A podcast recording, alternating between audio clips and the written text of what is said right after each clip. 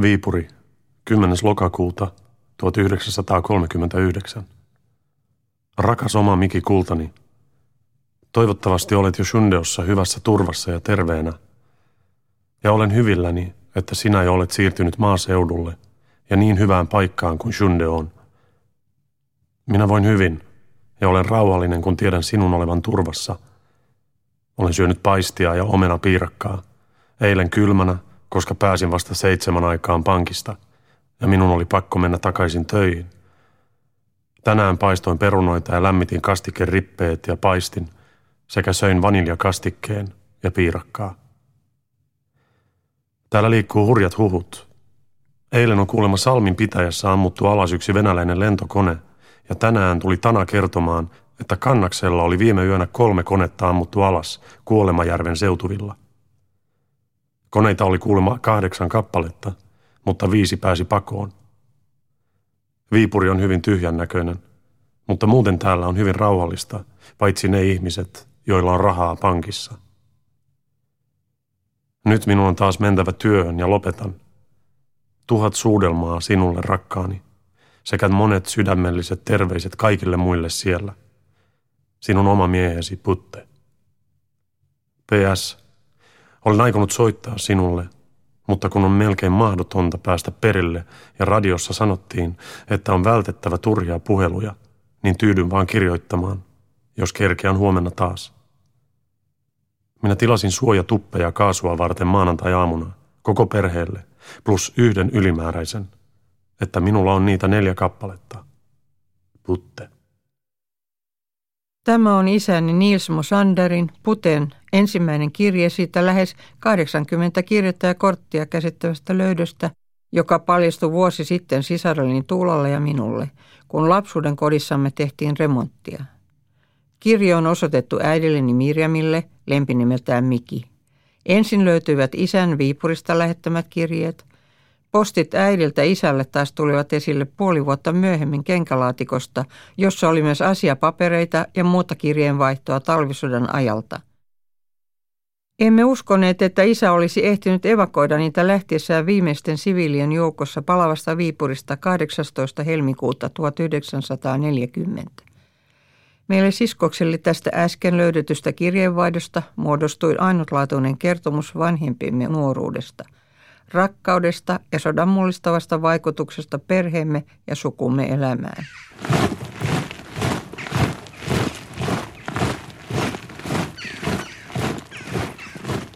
Kirjeen ajankohta lokakuu 1939 entelee jo sodan uhkaa. Suomen hallituksen neuvottelut Moskovan kanssa ovat käynnissä.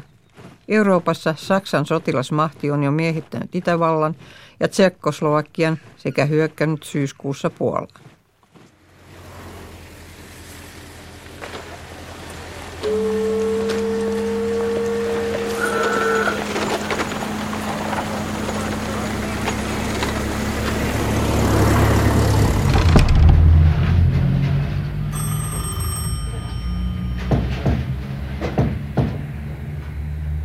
Viipuri, 12. lokakuuta 39. Rakas oma Miki Kultaseni. Minä olen varttunut, että saan kirjeen tai kortin, että tietäisin, oletko tullut perille ja hyvissä voimissa. Mutta postin kuljetus on vähän epävarmaa ja epämääräistä. Viipurista ovat jo kaikki, jotka suinkin voivat lähteneet. Kaupunki vaikuttaa hyvin tyhjältä ja synkältä, kun puotien ikkunat ovat pimeänä ja katuvalaistuskin on himmennetty.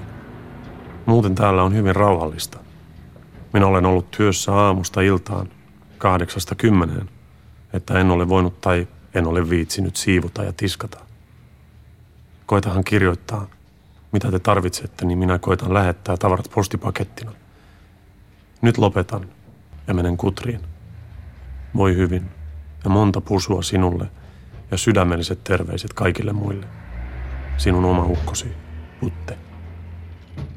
Olemme nyt siirtyneet linja-autoasemalta tänne Helsingin rautatieasemalle, joka on toinen suuri väestönsiirtokeskus.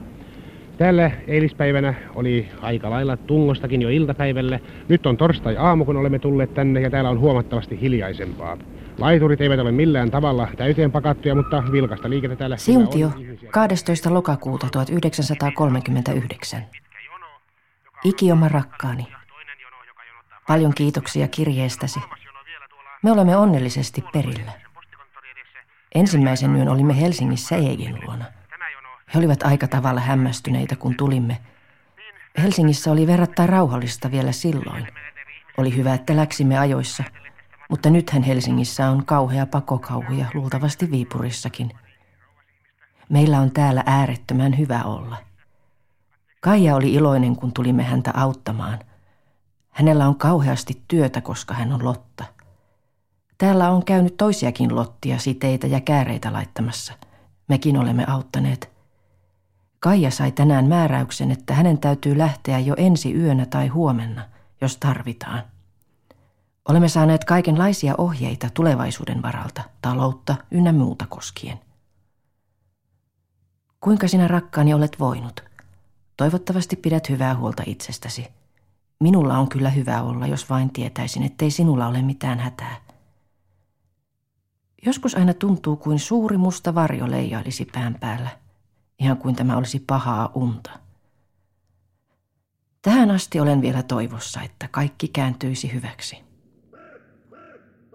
Rukoilen aina Jumalaa, että tapahtuisi ihme, joka pelastaisi meidät tästä kauheasta. Tuntuu kuin luottaisin siihen ja saisin voimaa.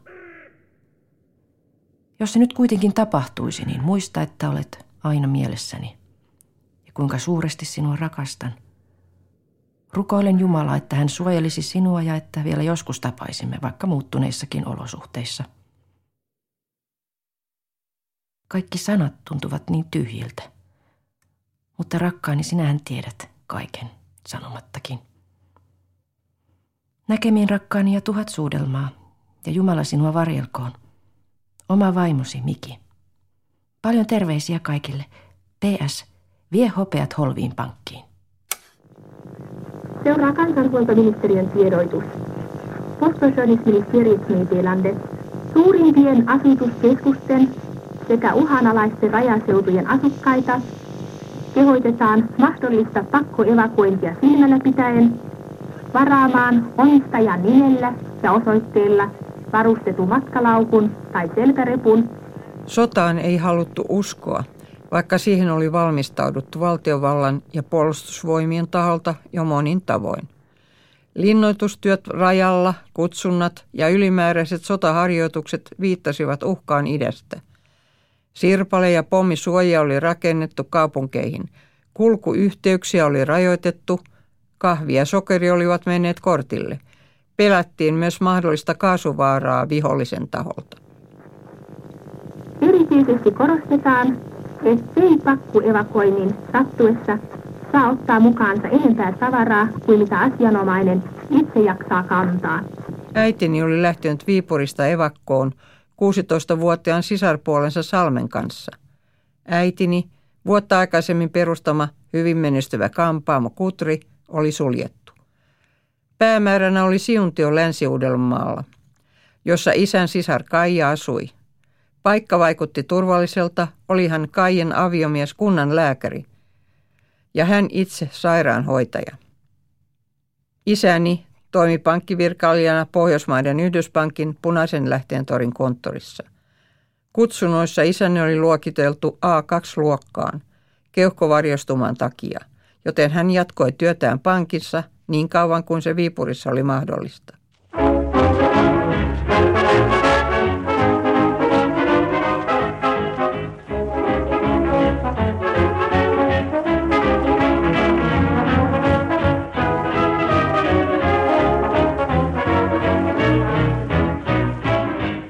Ensimmäinen oma yhteinen koti oli molemmille tärkeä.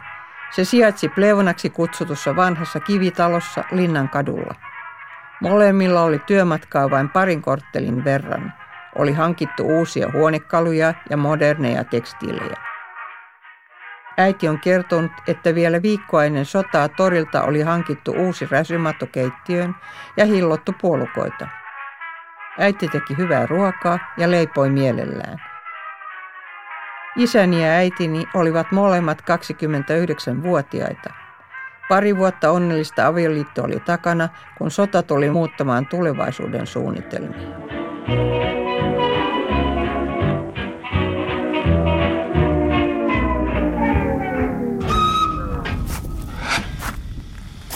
Viipuri, 14. lokakuuta 39. Rakas Mikini, kiitos kauniista kirjeestäsi. Olen asemalla, johon nykyisin pääsee vain sotilaspassin tai kutsuntatodistuksen avulla. Minä vähän katselin tätä meininkiä, kun sotilasjunat lakkaamatta ajavat kannakselle. Täällä Viipurissa on muuten hyvin hiljaista. Monet liikkeet ovat suljettu. Eilen soitti rouva Louhivuori pankkiin ja kysyi, jos kutri on kokonaan suljettu, johon minä vastasin, että siellä on niin vähän työtä, että minä lähetin sinut pois.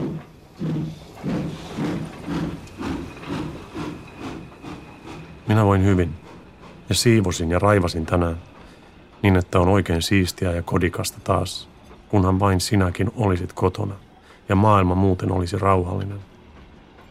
Vielä kerran kiitos kirjeestäsi. Tuhat pusua sinulle. Terveisiä muille. Putte. Oli sattumaa, että niin eri piireissä liikkuvat ihmiset kuin Miki ja Putte tapasivat.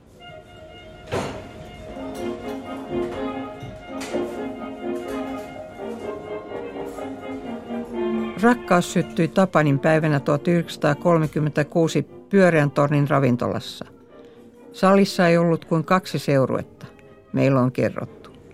Isä Putte, veljensä Pokan ja Krister Milkin kanssa – Ruotsin kieltä puhuvat poikamiehet, joille kotijoulu oli kauhistus, istuivat salin toisella puolella. Äiti huonetoverinsa Lahjan ja serkkunsa Kerttu Vahan kanssa taas pitivät hauskaa suomen kielellä toisaalla. Loppuillasta seurueet lyöttäytyivät yhteen iloisen musiikin innoittavana.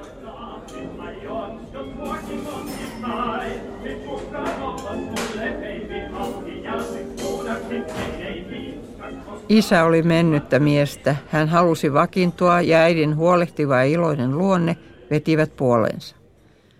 Äiti aluksi hieman ujosteli isän ruotsinkielisiä sukulaisia, mutta kiintymys voitti.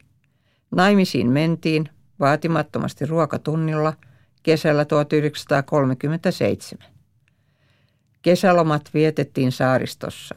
Isä oli hankkinut pienen purjeveneen Nanun. Se oli hänen haaveittensa täyttymys – Isä hän tunsi meren jo lapsuudesta asti. Äiti sopetui mielellään isän lempiharrastukseen. Ei ole ihme, että pelkkä ajatuskin tämän kaiken onnen menettämisestä ja muutoksesta kauhistuttivat. Ikävä toisen luo huokuu jokaisesta kirjeestä. Sanonta murs murs oli meille siskoksille aivan uusi tuttavuus. Jokaisella rakastavalla parilla tuntuu olevan omat sanontansa – Tämä kuvaa halausta tai rutistusta, josta ei millään haluaisi irrottautua. Siuntio 26. lokakuuta 1939. Tuhannet kiitokset kirjeestä ja rahasta. Rakkaani tämä odotus alkaa jo vähitellen tuntua hermostuttavalta. Eilen kun oli ruma ja sateinen ilma, tuntui mieleni niin synkältä, niin kuin ei valopilkkua näkyisi ensinkään – Minulla on niin ikävä sinua, kulti pieni. Olen jo monesti katunut, että lähdin sieltä heti ensisäikähdyksestä. Nämä kaksi viikkoa olisin saanut olla luonasi, rakkaani, ja kotona. Kyllä koti sentään on paras paikka maailmassa. Nu stiger det upp på vagnens fotsteg.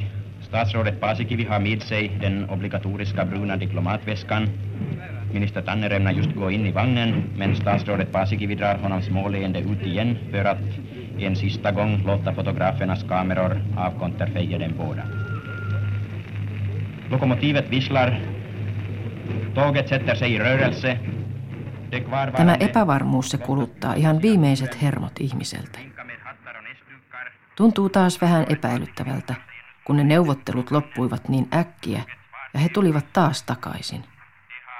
Välillä jo näytti niin lupaavalta. Emme voi muuta kuin toivoa ja rukoilla Jumalaa, että säästyisimme siltä kauheimmalta, mitä maailmassa voi olla.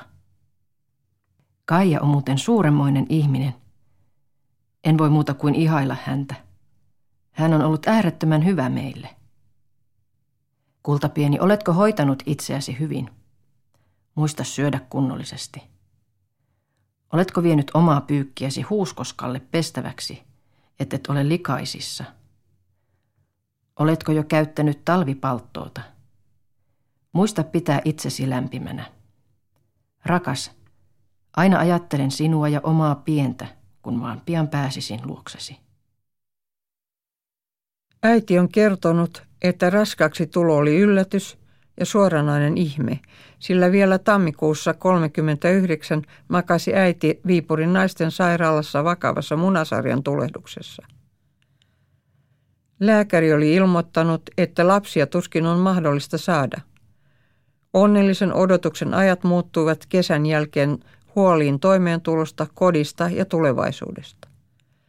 Kirjeestä 26. lokakuuta 39 siuntiosta käy ensimmäisen kerran ilmi, että olen olemassa. Kaija on hommannut tulevalle pojalle pikkusängyn. Sukulaiset ovat mielissään, sillä olenhan ensimmäinen uuden sukupolven Mosander. Viisi vanhinta serkkuanihan ovat isän sisarten lapsia. Äidistä se on meille suuri kunnia. Isä mainitsee pikkuisen ensi kertaa kertoessaan hankkineensa Arvo Ylpön lastenhoitokirjan äiti pikkulapsensa hoitajana. Sen kirjan ohjeiden mukaan minä ja siskoni kapaloimme vauvanukkejamme kirjaan pakettiin paljon myöhemmin. Tuntuu siltä, että isä kaukana Viipurissa huolehtii tulevasta lapsesta enemmän kuin äiti. Viipurissa 4. marraskuuta 39. Rakas Iki, oma kulla muruseni.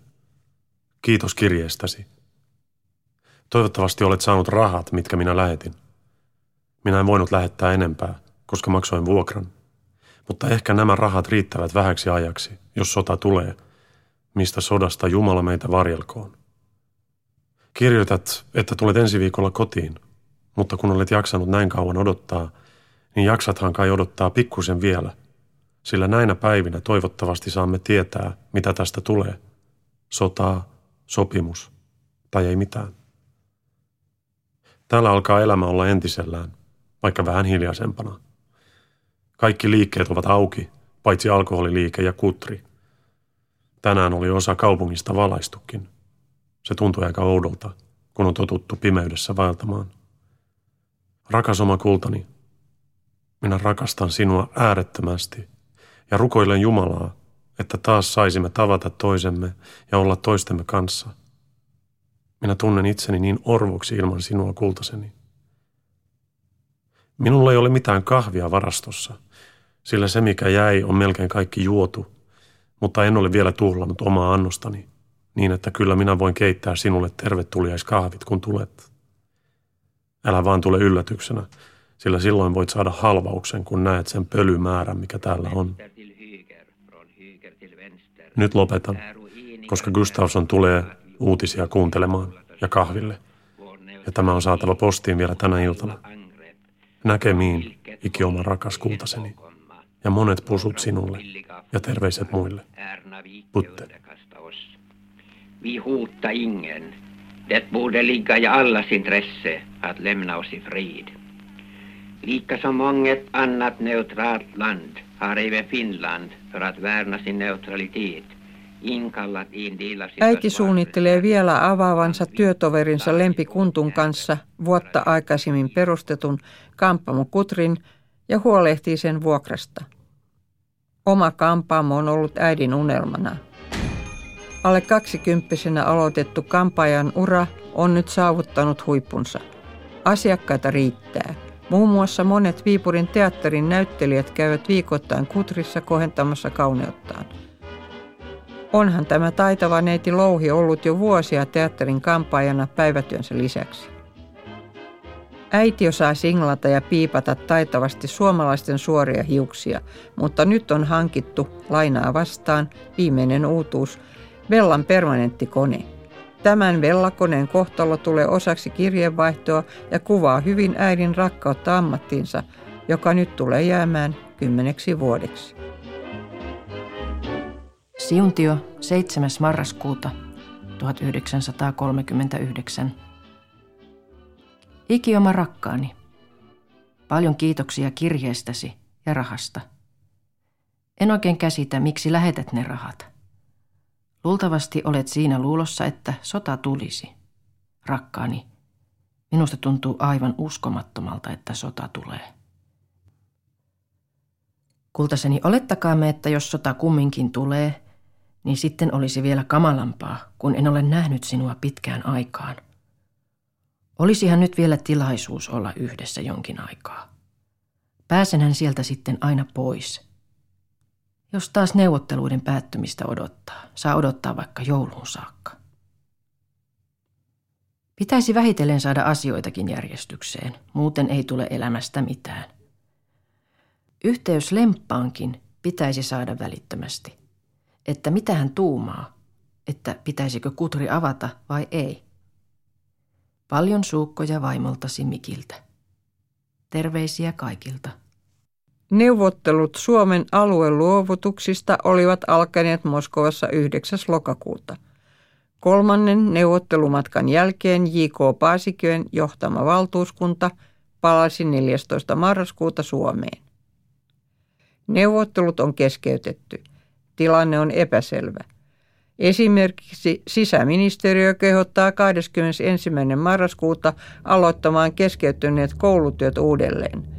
Monet evakkoon lähteneet palavat toivoa täynnä kotiseuduilleen.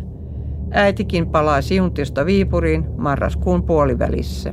I Viborg har ryska flygmaskiner något efter klockan nio kastat brandbomber mot gårdar i stadens östra delar. Sota, jonka uhka jo monella tavoin oli tuonut epävarmuutta varsinkin itärajan asukkaille, syttyi kuitenkin yllätyksenä kaikille. Marraskuun viimeisenä päivänä 1939 Neuvostoliitto aloitti ilman sodan julistusta ilmapommitukset maamme suurimpiin asutuskeskuksiin. Meille on sodan alkamisesta ja pakomatkasta Viipurista puhuttu paljonkin ja olen jopa nauhoittanut äidin pakokertomuksen. Kiinnostukseni tähän vanhempieni ja koko sukuni elämän täysin mullistaneeseen tapahtumaan on ollut jatkuvaa. Olenhan yksi pienen pieni osa tuosta joukosta, joka ilman varoitusta joutui nopeasti pakenemaan kodeistaan. Pakomatskan suunta oli selvä, on lähdettävä junalla kohti länttä – Suorin rata turvaan kulki Luumäelle. Sieltä olisi lyhin reitti Taipalsaaren roitoille, joissa äiti ja Salme olivat lomailleet kesällä, kun sota vielä oli kaukainen painajainen. Paikka oli Salmen äidin siskon, komea maalaistalo Saimaan rannalla. Äiti kertoo nauhalla. Se tuli kyllä niin yllätyksenä. Venäjän sanon sopimuksen irti. Mm. Niin siinä samassa tuli pommit ja viipuri. Et me oltiin lähdössä töihin, oltiin siinä porttikongissa, niin alkoi jo hälytys tulla. Ja pommia silloin jo tuli Viipuriikin. Mm. Me oltiin siellä kellarissa, mentiin niin, siellä kellarissa. Joo. Ja siellä oli sitten ihmisiä. Oli, oli. Ja sitten niitä oli sellaisia nuoria poikia. Juoksivat heti, kun taas alkoi niinku pommitus tai semmoinen puuru. Ja silloin ne meni heti katsomaan. Isä lähti hankkimaan kolmet parit monoja, jotka olivat parhaat mahdolliset sen aikaiset talvijalkineet. Äiti kiiruhtaa läheiseen kangaskauppaan ja ompelee tuulikangassäkin, johon pakataan täkki ja villahuopa. Pieneen matkalaukkuun äiti pakkaa yhden leningin ja alusvaatteita. Loppuosa laukusta täyttyy äidin valmistamista vauvan vaatteista. Syntymääni on aikaa kolmisen kuukautta ja olen jo vahvasti matkassa mukana. Isä lähtee pankkiin, mutta työt keskeytyvät hälytyksiin. Isä on kirjannut vasta löydettyyn vuoden 1939 almanakkansa lyhyesti ruotsiksi pakomatkan vaiheet. Torsdag den 30. Ryssarna kom och bombade på morgonen. Jag var i badrummet. Arbetet på banken avbrutet av alarm. Ganska jävligt. December. Fredagen den första. Bombande igen. Arbetet på banken gick inte alls. Snart i källaren. På kvällen började vi vandra från Viborg. Miki, Salme, Kerttu, Irma samt Kustaa Vainio Isä lähtee töihin vielä perjantaina. Pommitukset jatkuvat ja tuhoutuneita taloja ja tulipaloja näkyy jo kaupungilla. Illalla alkaa meidän pakolaisjoukkomme vaellus Viipurista. Punaisen lähteen torilla on paljon ihmisiä kuorma-autoihin pyrkimässä. Siellä valitaan, ketä voidaan ottaa autoihin. Äiti ei olisi halunnut yksin lähteä, sillä hän on ainoa siitä kuuden ryhmästä, jolle paikka autossa olisi järjestynyt. Aseman lähellä palaa rakennuksia ja on aika pelottavaa. Tuntuu siltä, että on vain päästävä pois vaarojen alta. Joukko, johon kuului äidin ja isän lisäksi äidin sisarpuoli Salme, iältään 16 vuotta, äidin serkku Kerttu ja hänen Irma-tyttärensä Salmen ikätoveri. Mukana on myös Kertun sulhanen Kustaa Vainio, joka on läänin virkamies ja toimittaja ammatiltaan.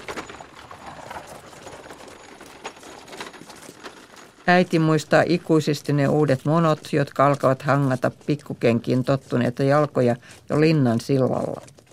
Isä haluaa poiketa suuresti rakastamassa äidin haudalla Sorvalin hautausmaalla. Siellä rukoillaan yhdessä varjelusta. On ihmeen valoisaa, vaikka on ilta myöhä. Lunta on vähän maassa. Matka jatkuu Aamuyöllä lauantaina ollaan Tienhaaran asemalla, jonne Viipurista on seitsemän kilometriä. Junaa odotetaan, mutta se menee täytenä ohi. Asemalla on myös joukko vanhan kodin asukkaita sekavassa tilassa. Kustaa muistaa, että hänellä on sukulaisia Hovinmaalla, joka on neljän kilometrin päässä. Hän kävelee sukulaistaloon, josta hevosella noudetaan naisväki turvaan yöksi. Miehet palavat Viipuriin jalkaisin. Lördagen den andra. På morgonsidan av natten i Tienhaara, därifrån med häst till Hovimmaa. Vainio och jag tillbaka till Viborg. Kvinnorna stannade i Hovimmaa. Banken evakuerades. For på kvällen med cykel till Hovimmaa. Söndagen den tredje kom hem idag. Vilade i Våkos hus. Hörde nyheter. Lauantai-päivänä pankki evakuoidaan, mutta väsymyksestä huolimatta isä päättää palata Hovinmaalle. Tällä kertaa pyörällä. Oma lauma löytyy. Kamarin lattialla nukkuu muitakin evakkoja. Isä palaa seuraavana päivänä Viipuriin. Måndagen den fjärde. Fortsatte med häst till Ogärd, stannade hos Sipiläinen i Järvenpää. Därifrån till Hatara, där om natten. Maanantaina pakomatka jatkuu kohti seuraavaa pysähdyspaikkaa, joka on Houni. Isä liittyy taas joukkoon ja illalla saavutaan Hataraan. Matkaa on tehty hevosella kymmenisen kilometriä. Tisdagen den femte. Dagen hos Hatara.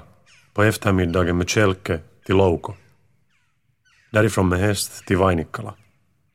Fingu tåg, det som gick till Taavetti. Talon tytär lähtee tiistaina iltapäivällä vesikelkalla kuljettamaan tavaroita kohti Vainikkalaa, josta taas olisi mahdollisuus päästä junaan. Hevoskyyti kuitenkin järjestyy ja päästään vihdoin junaan, joka menee Taavettiin. Kansalaiset. Suomen kansa valmistautuu viettämään 22. itsenäisyydensä vuosipäivää entistä suuremmilla toiveilla. Sen isänmaallisen rakennus Onsdagen den sjätte inkvarterades i sotilaskoti, trakterades med kaffe och fortsatte med buss till Savitaipale, där vi åt på linjebilstationen. Fortsatte på kvällen till Taipalsaari Roittos. Där träffade vi Vainio. Mottagandet var ganska kallt. Keskiviikkoaamuna itsenäisyyspäivänä pommitetaan rataa ja välillä joudutaan junasta hyppäämään lumihankeen. Taavetissa toimii sotilaskoti, jossa saadaan aamiaista. Kyösti Kallio puhuu radiossa. Silloin neuvottelujen keskeytyessä lienee Neuvostoliiton puolella sotilasharjoituksissa tapahtunut joku uhreja vaativa ammunta – joka tahdottiin asettaa Suomen sotilaiden syyksi ja uskottaa maailmalle, että Suomi on tykki tulella rikkonut rauhan. Bussilla jatketaan Savitaipaleelle, josta on kolmen kilometrin kävely evakkomatkan päätepisteeseen Roiton taloon Taipalsaarelle. On ilta, Vastaanotto on viileä. Äiti muistaa tuliaissanat. Ai työ tänne tulitte, meitä on niin paljon. Isä palaa Viipuriin. Hän on kirjannut kalenteriinsa enteellisen lauseen. Muuttagandet var ganska kallt. Tämä koski vastaanoton tunnelmia Roitolla, kun kuuden päivän pakomatkan jälkeen saavutaan perille sukulaistaloon.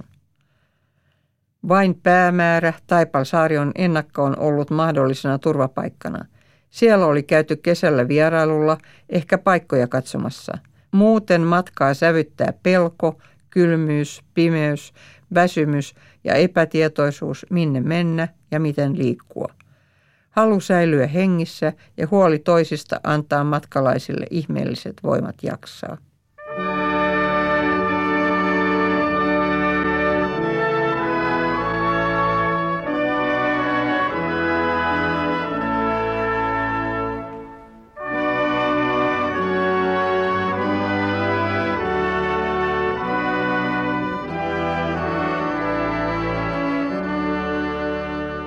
Sodan ajan ensimmäiset kortit äitisää joulun tienoilla 1939. Sota on nyt käyty nelisen viikkoa ja siviilien elämä on muuttunut päivä päivältä hankalammaksi. Isä kuvailee kirjeessään tunnelmia kaupungissa siten kun se on mahdollista, koska sotasensuuri lukee isän joka ikisen kirjeen ja kortin.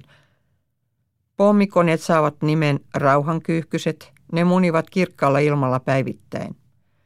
Ennen joulua alkaa Perkijärvelle 40 kilometrin päähän sijoitettu aavetykki ampua paketteja tai kapsekkeja Viipuriin. Tämän Molotoffin putkipostin kohteet olivat aina yllätys ja joka kerran postia tuli kuusi pakettia kerrallaan. Viipuri kokikin talvisodan aikana vihollisen ankarimmat iskut. Vaikka välimatka Viipurista Taipalsaarelle on vain vähän yli 100 kilometriä – Vierailut rakkaan Mikin luokse osoittautuivat vaikeiksi. Kirjestä päätellen isä onnistuu kerran vierailemaan Roitolla sodan alussa. Viipuri, 23. joulukuuta. Rakas kultaseni, voin hyvin ja työtä on paljon. Kotona kaamea siivo. Kukat ovat kaikki elossa.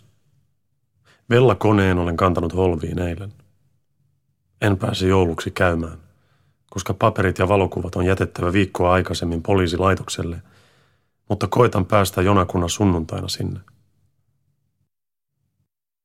Jouluaattona 39. Rakas oma Mikini. Voin hyvin. Nukuttaa pikkasen, kun ryssänpirut viime yönä eivät antaneet rauhassa nukkua. Ne ampuivat tykillä ja muutamia ammuksia tipahti kaupunkiin. Täällä on työtä kovasti – mutta jos tämä meno jatkuu, täytyy kai lopettaa homman täällä. Suomalaisen säästöpankin huoneistoon tipahti yksi kapsekki. Joulun vietän Gustafssonin ja Wittingin kanssa. Meillä on kinkkua hankinnassa ynnä muita herkkuja ostettu jo. Kellarissa 25. joulukuuta 39. Rakas Miki, toivottavasti joulu siellä meni rauhallisesti. Täälläkin meni aika hyvin. Hälytys tuli vasta puoli kolme ja jonkin tunnin kuluttua oli vaara ohi. Jouluaatto meni oikein mukavasti, vaikka meitä kaikkia vähän niin kuin itketti, kun ajateltiin omaisia ja muuta sen semmoista. Kello 11 lähetti ryssä ensimmäiset paketit ja jatkoi sitä muutaman tunnin, mutta se ei meitä pahemmin häirinyt. Tapanina, kello 16. Rakas kultaseni. Tänään on taas ollut aika kova pauke. Puolet päivästä on mennyt kellarissa istumiseen.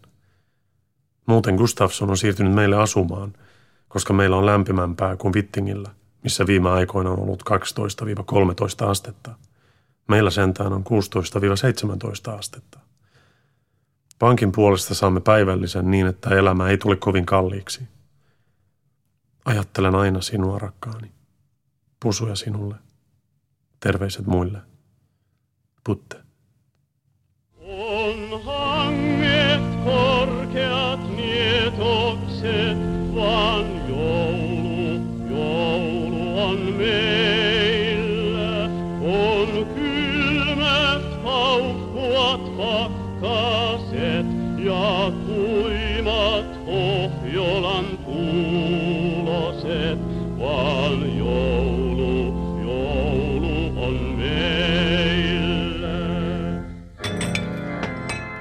Taipalsaari.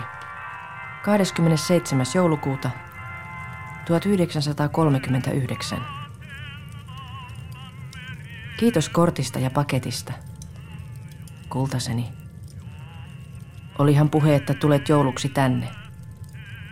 Voit uskoa, että odotin kovasti joka päivä ja joka hetki. Ymmärsin kyllä, että et ole päässyt. Rakkani, kuinka sinun joulusi on mennyt? Rauhalliseksi sitä ei kai voi sanoa parhaalla tahdollakaan. Siellä on varmasti ollut kauheaa. Olen täällä koko aika sydän kylmänä, kun en tiedä mitä siellä tapahtuu. Rakkani, eikö sitä teidän konttoria siirretä sieltä jonnekin rauhallisempaan paikkaan? Onko sieltä mahdotonta päästä tänne käymään? Pääsin siihen käsitykseen, ette tule uudeksi vuodeksikaan tänne. Koita rakas tulla. Olisin niin äärettömän onnellinen, jos tulisit. Meillä joulu meni kaikessa rauhassa. Odotimme sinua kovasti. Kustaa oli täällä kaiket pyhät. Kultaseni kirjoitan niin usein kuin vain voit, että tiedän, että olet vielä elossa. Näkemiin rakkaani tuhat suukkoa ja murs murs oma vaimosi Miki. Rakastan sinua ikuisesti. Tilaa meille Karjala, jos voit. Terveisiä kaikilta. Viipurissa työt pankissa ja kotona ajoittuvat talven ilmojen ja vihollisen yhä kiihtyvien hyökkäysten mukaan. Käytännön syystä pankin miesväki jopa asuu yhdessä. Punaisen lähteen torin konttorissa työskentelee enää viisi henkeä. Nedit Schulze ja Grevenitz ovat kokeneita pankkilaisia. Miesväki on nuorempaa. Työ on hidasta käsityötä ilman koneita ja kunnon yhteyksiä. Kaikki auttavat toisiaan arjen ongelmissa. Ollaan kuin pientä perhettä. Yhdessä myös juhlitaan. Kotona Viipurissa ensimmäinen tammikuuta 1940 kello 3.20. Rakas kultaseni, hyvää jatkoa toivon sinulle ja kaikille siellä roitolla. Nyt on siis uusi vuosi alkanut ja hyvissä merkeissä. Radiossa sanottiin, että yksi divisioona ryssiä on tuhottu Suomussalmen rintamalla. Hyvä, oikein hyvä. Meillä oli uuden vuoden vastaanottajaiset pankin kellarissa. Sillä tämän illan oli Molotov päättänyt lähettää paketteja taas ja ne räjähtelivät vähän liian lähellä. Väestön suojelu tarjosi meille olutta. Joka olut nimittäin on suuri harvinaisuus, ja palatsin tytöt hamstrasivat kahvia ja leipää ja oli kaikin puoli mukavaa.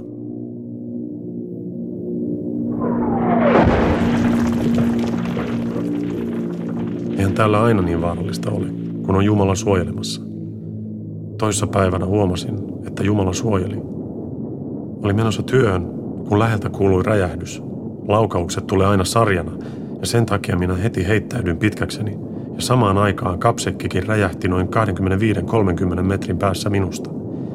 Kaikki kävi hyvin. Vain vähän hiekkaa sain niskaan.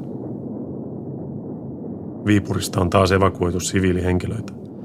Täällä on nykyisin vain 4000 jäljellä enää. Kaupunki on siis melko tyhjä.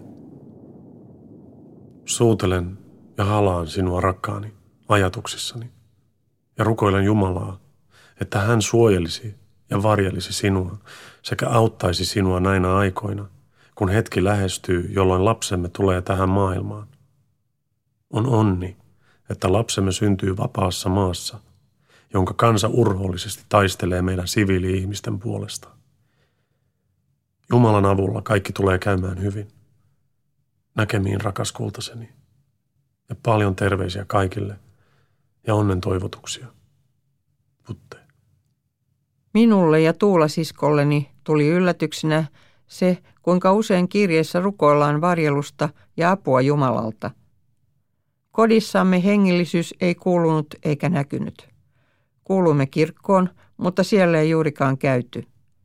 Iltarukouksen äiti kyllä opetti ja minä turvauduin sen lohduttaviin sanoihin peloissani. Olihan sota osa varhaista lapsuuttani. Isä oli eronnut kirkosta, siksi juuri hänen vahva luottamuksensa Jumalan apuun tuli yllätyksenä. Pappisperheen lapsena kristilliset arvot olivat taatusti tulleet hänelle tutuiksi. Vanhemmilleni niin kuin niin monille muillekin sodan jalkoihin joutuneille suomalaisille rukouksesta tuli voimavara.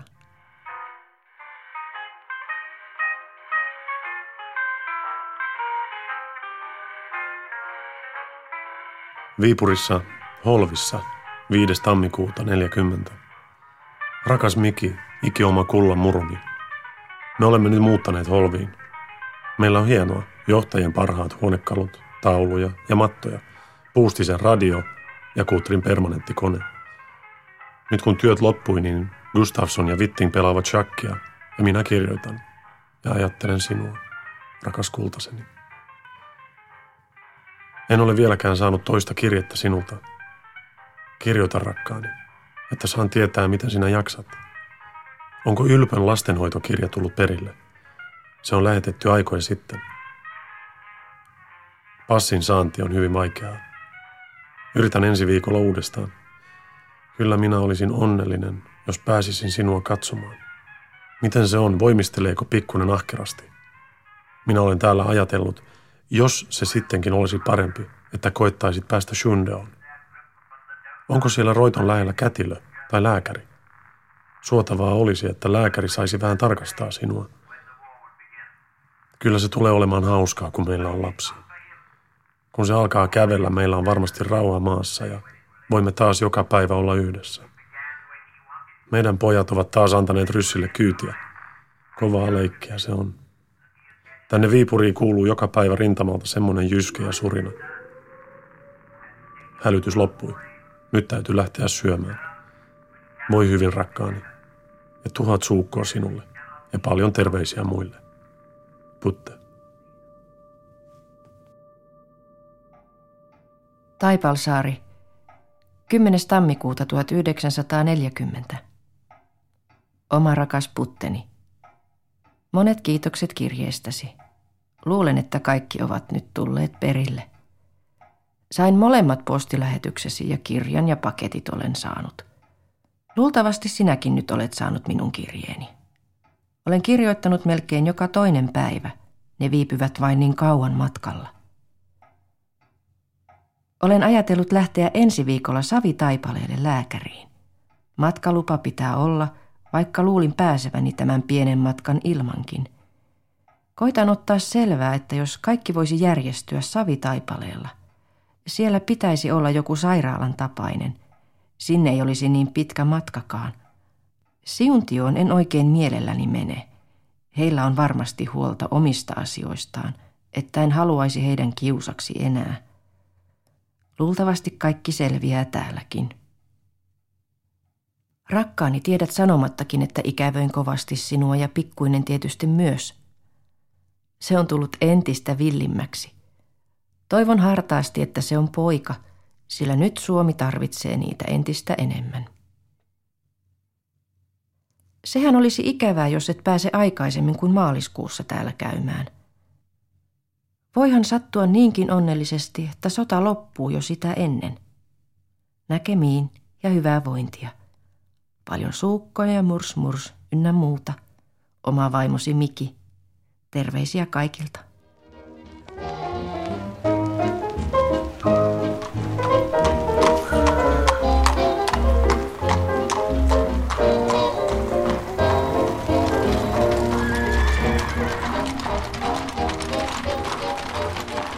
Viipuri oli äidin synnyinkaupunki. Koko suku asui ja teki töitä Viipurin vanhassa keskustassa. Äidin isä Olli Louhi oli synnynnäinen kauppamies ja idearikas yrittäjä, jonka toimet eivät aina onnistuneet. Välillä elettiin rikkaudessa ja välillä hyvin niukasti. Äiti oli elänyt omillaan jo nuoresta pitäen. Hän oli ottanut hoiviinsa isän uuden perheen nuorimmaisen Salmen – joka asui sodan syttyessä äidin luona. Vanhan Viipurin kauniit korttelit ja puistot olivat hänelle tuttuja. Lapsena kolmen vanhimman siskoksen leikkipaikat olivat Viipurin linnan ja Monrepon puiston tienoilla. Huvilla Papulassa oli myös hetken aikaa tyttöjen kotina. Isän perhe muutti Viipuriin, kun Maarianhaminan kirkkoherra Karl Mosander nimitettiin ruotsalais-saksalaisen seurakunnan paimenen virkaan 1918. Kaupungista tuli seitsemälle sisarukselle koulukaupunki, opiskelukaupunkina oli Helsinki. Kotona Viipurissa 7. tammikuuta 40 kello 20.30.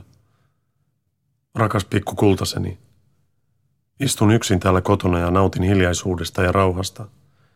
Olen taas ollut kuuteen saakka työssä ja sen jälkeen katsomassa eilisen pommituksen jälkiä. Kutrin ympäristöön ovat rauhan kyyhkyset munineet 38 munaa ja ovat ne jättäneet aika pahaa jälkeä. Kutri on kumminkin ihan vahingoittumaton, vaikka samassa kulmassa talot hyvin huonossa kunnossa. Kyllä se on surkea näky. Kaupungissa kävellessä kengät kuluu niin tuhottomasti, kun on niin paljon lasimurskaa käytävillä. Kyllä lasimestarit ja lasitehtaat tulevat rikkaaksi, kun tämä sota loppuu. Pikkusen minulla on yskää, sillä kaikki huoneistot ovat hyvin kylmiä ja hälytysten ja pommitusten aikana ei voi lämmittää. Pankissa on 13-14 astetta. Täällä kotona on sentään 16-17 astetta. Nyt kello on jo yli yhdeksän. Keitän teetä välillä.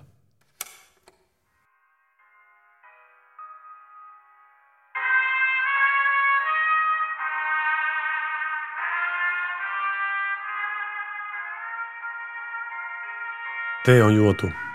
Makaan sohvalla ja kuuntelen Englannista tulevaa Rhapsody in Blueta. Radiosta on sentään niin paljon iloa. Nyt vasta se pääsee oikeuksiinsa, kun ratikat eivät kulje.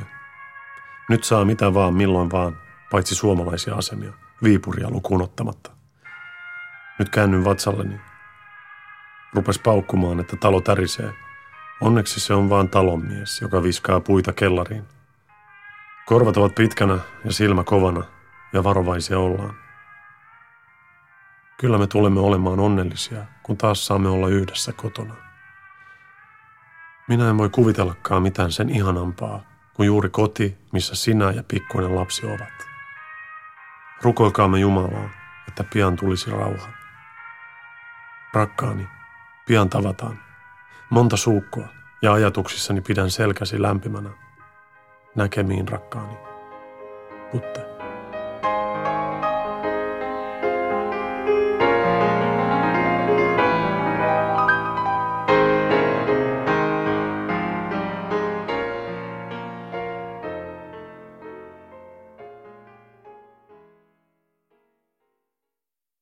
Kotona 10. tammikuuta kello 21.25. Rakas Miki. Tuli juuri Vittingiltä, missä join kuumaa mehua ja luin, kun Gustafsson ja Vitting pelasivat shakkia. Voin hyvin. Ilma on ollut hyvä ja täällä on ollut rauhallista. Viipuri on ehdottomasti turvallisin kaupunki Suomessa. Työtä on niin tuhottomasti. Minä en tiedä, miten siitä sotkusta koskaan saa mitään selvää. Lauantai-iltana koitan päästä junalla Simolaan. Jalkaisin yöllä Lappeenrantaan ja autolla Turun pysäkille ja sieltä jalkaisin Roitolle. Toivon saavani passin. Näkemiin kultaseni. Voi hyvin. Monta pusua ja murs murs, mutta varovaisesti. Putte. Vihollinen ja talvi kiristävät otettaan. Sunnuntaina 14. tammikuuta Viipuriin kohdistuu kolme päivää kestävä raju ilmahyökkäys. Kaupungin eteläpuolella Summan lohkolla mitataan 42 asteen pakkasia. Olosuhteet rintamilla ja Viipurissa tulevat päivä päivältä vaikeammiksi. Taistelutoiminta jatkuu ja myöskin tämä tykkien jylinä päivät, yöt, illat ja aamut. Milloin vaimeampana, milloin voimakkaampana. Joka tapauksessa aina sieltä vaan kuulaa, aina luotia ja.